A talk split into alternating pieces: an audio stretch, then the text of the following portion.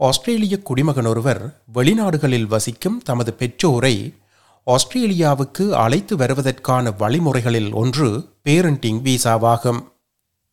ஆஸ்திரேலியாவில் நிரந்தர வதிவிடமுள்ள ஒருவர் அல்லது குடியுரிமை பெற்ற ஒருவர் அல்லது தகுதியான நியூசிலாந்து குடிமகனின் பெற்றோரை ஆஸ்திரேலியாவுக்கு வரவழைப்பதற்கான வழிமுறைகள்தான் பேரண்டிங் வீசாவாகும். பெற்றோரை ஆஸ்திரேலியாவுக்கு அழைத்து வருவதற்கான வழிமுறைகள் பற்றிய விவரணத்தை நாம் இங்கே முன்வைக்கிறோம். பேரண்டிங் விசாவில் இரண்டு முக்கியமான பிரிவுகள் இருக்கின்றன.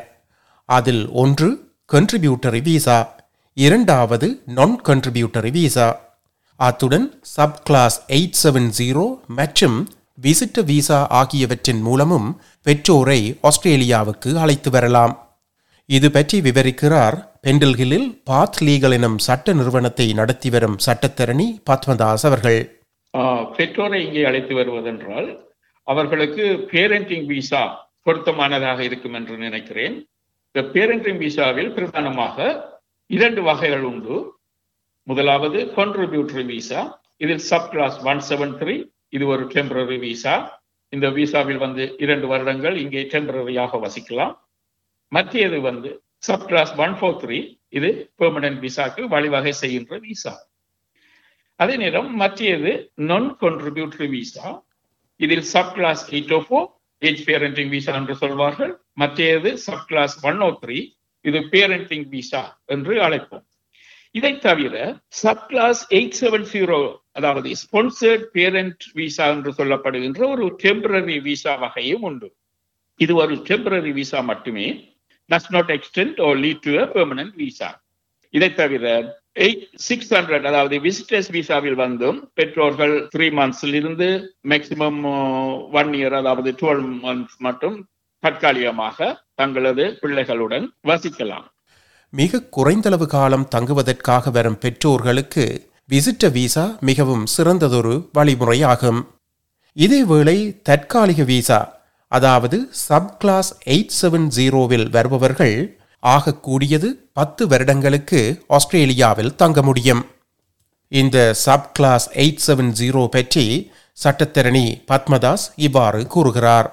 சப் கிளாஸ் எயிட் செவன் ஜீரோவில் வருபவர்கள் அதாவது ஸ்பான்சர்ட் பேரண்டிங் விசா இவர்கள் மூன்று வருட விசாவுக்கு விண்ணப்பித்து இங்கே வந்து மூன்று வருடங்களாக இருக்கலாம் அல்லது ஐந்து வருட விசாவுக்கும் விண்ணப்பித்து ஐந்து வருடங்களும் தற்காலிகமாக இங்கே இருக்கலாம்.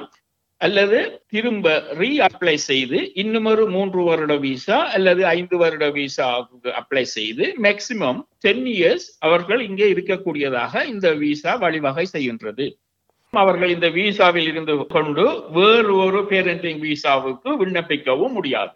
இந்த sub clause eight seven zero விசாவுக்கு விண்ணப்பித்தவர்களின் காத்திருப்பு நேரம் அதாவது வெயிட்டிங் பீரியட் ஒப்பீட்டளவில் மற்ற விசாக்களுடன் பார்க்கையில் மிகவும் குறைந்தளவாகவே காணப்படுகின்றது. அத்துடன் இதற்கு செலுத்த வேண்டிய கட்டணமும் ஒப்பீட்டளவில் குறைவானதாகும். இது மூன்று வருட விசா என்று சொன்னால் இதற்குரிய கட்டணமாக Australian dollar five thousand eighty டாலராக இருக்கும். ஃபைவ் இயர்ஸ் விசா ஆக இருந்தால் ten thousand hundred and eighty dollars ஆக இருக்கலாம். பேரண்டிங் விசாக்களில் மிகவும் முக்கியமானது ஒரு விசா கன்ட்ரிபியூட்டரி விசாவாகும் இதில் இரண்டு பிரிவுகள் இருக்கின்றன. கான்ட்ரிபியூட்டரி விசா இந்த விசாவில் இரண்டு வகையான விசாக்கள் உண்டு. முதலாவது sub clause one seven three மற்றது subclass one four three subclass one seven three என்பது டெம்பரரியாக இங்கே வந்து இரண்டு வருடங்கள் ஆஸ்திரேலியாவில் வாழ்வதற்கு வழிவகை செய்கின்ற visa subclass one four three என்பது ஒரு பெர்மனன்ட் விசாவுக்கு வழிவகை செய்கின்ற விசா கன்ட்ரிபியூட்டரி பேரண்டிங் விசா மூலம் நிரந்தர வதிவிடத்தை பெறலாம் என்றாலும் ஒவ்வொரு விண்ணப்பதாரியும் அதற்கு செலுத்த வேண்டிய கட்டணம் எவ்வளவு தெரியுமா?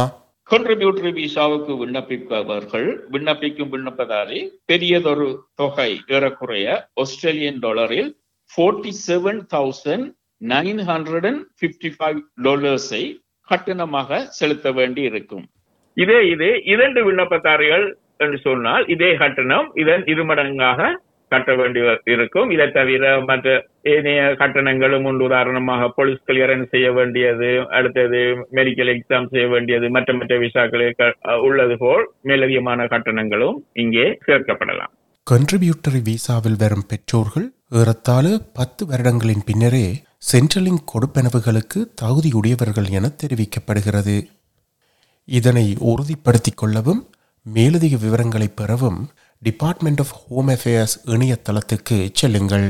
Contributory ஒன் ஃபோர் த்ரீ எடுப்போமானால் இந்த விசா வழங்கப்பட்டதன் பின்னர் இது ஒரு நிரந்தர அதாவது பெர்மனன்ட் ரெசிடென்சிக்கு உரிய விசாவாகும் இந்த விசா வழங்கப்பட்டதன் பின்னர் they can work and study in Australia live as permanent resident in Australia indefinitely, sponsor additional applicant for permanent residence, and then they can apply for citizenship if they are eligible. They can get the health care through the Medicare, and they are eligible for travel to and from Australia for five years. இந்த விசாவை பெறுவதற்குரிய காலம் அதாவது processing time ஏறத்தாழ நான்கு தொடக்கம் ஆறு வருடங்கள் வரை ஆகலாம் என தெரிவிக்கப்படுகிறது பேரண்டிங் விசாவில் பெரிதொரு முக்கியமான பிரிவு நான் கன்ட்ரிபியூட்டரி விசாவாகும் அதிலும் இரண்டு பிரிவுகள் இருக்கின்றன. நான் கான்ட்ரிபியூட்டரி விசான்னு சொன்னால் இது சப் கிளாஸ் எயிட் ஓ அதாவது eight parenting visa subclass one O three என்ற இரண்டு வகையான விசாக்களை கொண்டது. இந்த இரண்டு வகையான விசாக்களும் lead to a permanent residency ஆகவே இந்த விசா வழங்கப்பட்டதன் பின்னர் ஆஸ்திரேலியாவில் விண்ணப்பதாரி நிரந்தர வதி உடைமைக்கான தகுதியை பெறுகிறார். ஆனால் இந்த விசாவை பெறுவதற்காக காத்திருக்க வேண்டிய காலம் எவ்வளவு தெரியுமா? சுமார் இருபது தொடக்கம் முப்பது வருடங்கள் வரை காத்திருக்க வேண்டும் என தெரிவிக்கப்படுகிறது. கான்ட்ரிபியூட்டரி விசாவுடன் ஒப்பிடும் பொழுது நான் கான்ட்ரிபியூட்டரி விசாவுக்கான விண்ணப்ப கட்டணம் குறைவாக இருக்கும். ஆனால் எந்த சூழ்நிலைகளிலும் இந்த கான்ட்ரிபியூட்டரி விசாவுக்குரிய வெயிட்டிங் பீரியட் டைம் ப்ரையாரிட்டி வழங்கப்பட மாட்டாது. Non contributory visa subclass eight இதை ஏஜ் பேரண்ட் விசான்னு சொல்லுவார்கள். இதற்குரிய கட்டணமாக மெயின் அப்ளிகன்ட் அதாவது பிரதான விண்ணப்பதாரி six thousand six hundred twenty five dollars கட்டணமாக செலுத்த வேண்டி இருக்கும். இந்த விண்ணப்பத்துடன் அடிஷனலாக இன்னும் ஒரு அப்ளிகன்ட் இணைவதாயின் அதுக்குரிய அடிஷனல் கட்டணமாக two thousand two hundred eighty dollars கட்ட வேண்டும். அதே நேரம் subclass one O three parenting visa இதுவும் ஒரு பிஆருக்கு வழிவகை சென்ற விசா இதற்குரிய கட்டணமும் six thousand six hundred and twenty five டாலர்ஸாக இருக்கும். பெற்றோரை இங்கே வரவழைத்துக் கொள்பவர்களுக்கு சில தகுதிகள் இருக்க வேண்டும்.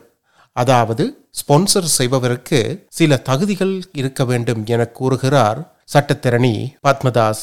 ஸ்பான்சரை எடுத்துக்கொள்வோமானால் இந்த ஸ்பான்சர் செய்பவர் பதினெட்டு வயதுக்கு மேற்பட்டவராக இருக்க வேண்டும். அதே நேரம் அவர் ஒரு ஆஸ்திரேலியன் சிட்டிசனாக அல்லது பெர்மனன்ட் ரெசிடென்டாக அல்லது எலிஜிபிள் நியூசிலாந்து சிட்டிசனாக கூட இருக்கலாம். ஆனால் அவர் ஆஸ்திரேலியாவில் செட்டில்ட் ஆனவராக இருக்க வேண்டும். அதாவது பிஆரில் இருப்பவராக இருந்தால் குறைந்தது இரண்டு வருடங்களுக்கு மேற்பட்ட காலம் ஆஸ்திரேலியாவில் வசித்து வர வேண்டும். விண்ணப்பதாரின் பிள்ளையாக இருக்க வேண்டும். அதாவது பிள்ளை எனும் பொழுது அந்த விண்ணப்பதாரியின் வயலோஜிக்கல் சைல்டாக இருக்கலாம் அடாப்டட் சைல்டாக இருக்கலாம் அல்லது ஸ்டெப் சைல்டாக கூட இருக்கலாம். அதே நேரம் இந்த ஸ்பான்சர் செய்பவரின் டாக்ஸபிள் இன்கம் ஏறக்குறைய ஆஸ்திரேலியன் டாலரில் eighty seven thousand four hundred and fifty four dollars and eighty சென்ட்ஸாக இருக்க வேண்டும். அதே நேரம் இந்த ஸ்பான்சர் வந்து தமது பேரண்ட்ஸுக்கு அசூரன்ஸ் ஆஃப் சப்போர்ட் கொடுக்கக்கூடியவராகவும் இருக்க வேண்டும். டென் தௌசண்ட் பெறுமதியான பொண்டையும் ஆர்கனைஸ் பண்ணி கொடுக்கக்கூடியவராக இருக்க வேண்டும். அதே நேரம் பெற்றோருக்கு அக்கமடேஷன் அதே நேரம் பைனான்சியல் அசிஸ்டன்ட் வழங்க தகுதி கொண்டவராகவும் இருக்க வேண்டும். நிறைவாக இந்த பேரண்டிங் விசா தொடர்பில் balance of the family test எனும் பதம் பாவிக்கப்படுகின்றது. அப்படியென்றால் என்ன? விளக்குகிறார் சட்டத்தரணி பத்மதாஸ். இந்த விசாக்கு விண்ணப்பிக்கும் பொழுது balance of the family test என்ற அந்த விசாக்கான ஒரு பொறிமுறை தேவையை திருப்திப்படுத்தக்கூடியவராக இருக்க வேண்டும். அதாவது ஒரு குடும்பத்தில் உள்ள பிள்ளைகளில் half of the children or most of the children இங்கு ஆஸ்திரேலியாவில் நிரந்தரமாக வாசிக்க வேண்டும். உதாரணமா ஒரு குடும்பத்தில் ஒரு பிள்ளை என்று சொன்னால் அந்த பேரண்ட்ஸ் இந்த விசாக்கு விண்ணப்பிக்கிறதில் எந்த விதமான பிரச்சனையும் இல்லை. அதே நேரம் ரெண்டு பிள்ளைகள் என்று சொன்னா ஒரு பிள்ளை இங்க இருக்க வேண்டும். அதே நேரம் மற்ற பிள்ளை இன்னும் ஒரு நாட்டில் இருக்கலாம் அதே போல் மூன்று பிள்ளைகள் என்று சொன்னால் குறைந்தது ரெண்டு பிள்ளைகள் இங்கே நிரந்தரமாக இருக்க வேண்டும். ஒரு நேச்சுரல் சைல்டாக இருக்கலாம் அல்லது அடாப்டட் சைல்டாக இருக்கலாம் அல்லது ஈவன் ஸ்டெப் சைல்டாக கூட இருக்கலாம். ஆனால் சில சில பிள்ளைகள் இங்கே இந்த balance of the family test என்ற இந்த பொறிமுறையில் உள்வாங்கப்பட மாட்டார்கள். அதாவது ஒரு பிள்ளை டிசீஸ்ட் ஆனால் அல்லது ஒரு ரெஃப்யூஜியாக இன்னும் ஒரு நாட்டில் தஞ்சம் அடைந்து யூஎன்ஹெச்ஆரில் பதிந்து ஆஹ், இருப்பவராக இருந்தால் அல்லது பெர்சிக்யூஷனோ அல்லது ஹியூமன் ரைட்ஸ் அபியூஸுக்கு உள்ளாக்கப்பட்டு பேரண்ட்ஸுடன் இணைய முடியாத பிள்ளையாக இருந்தால் இப்படியான பிள்ளைகள் அரிதாக இந்த balance of the family test என்ற வகைப்படுத்தலில் உள்வாங்கப்பட மாட்டார்கள். பேரண்டிங் விசா பற்றிய மேலதிக விவரங்களுக்கு டிபார்ட்மெண்ட் ஆஃப் ஹோம் அஃபேர்ஸின் இணையதளத்தை நாடுங்கள் அல்லது ஒரு குடிவரவு தொடர்பிலான சட்டத்திறனியின் ஆலோசனையை நாடுங்கள்.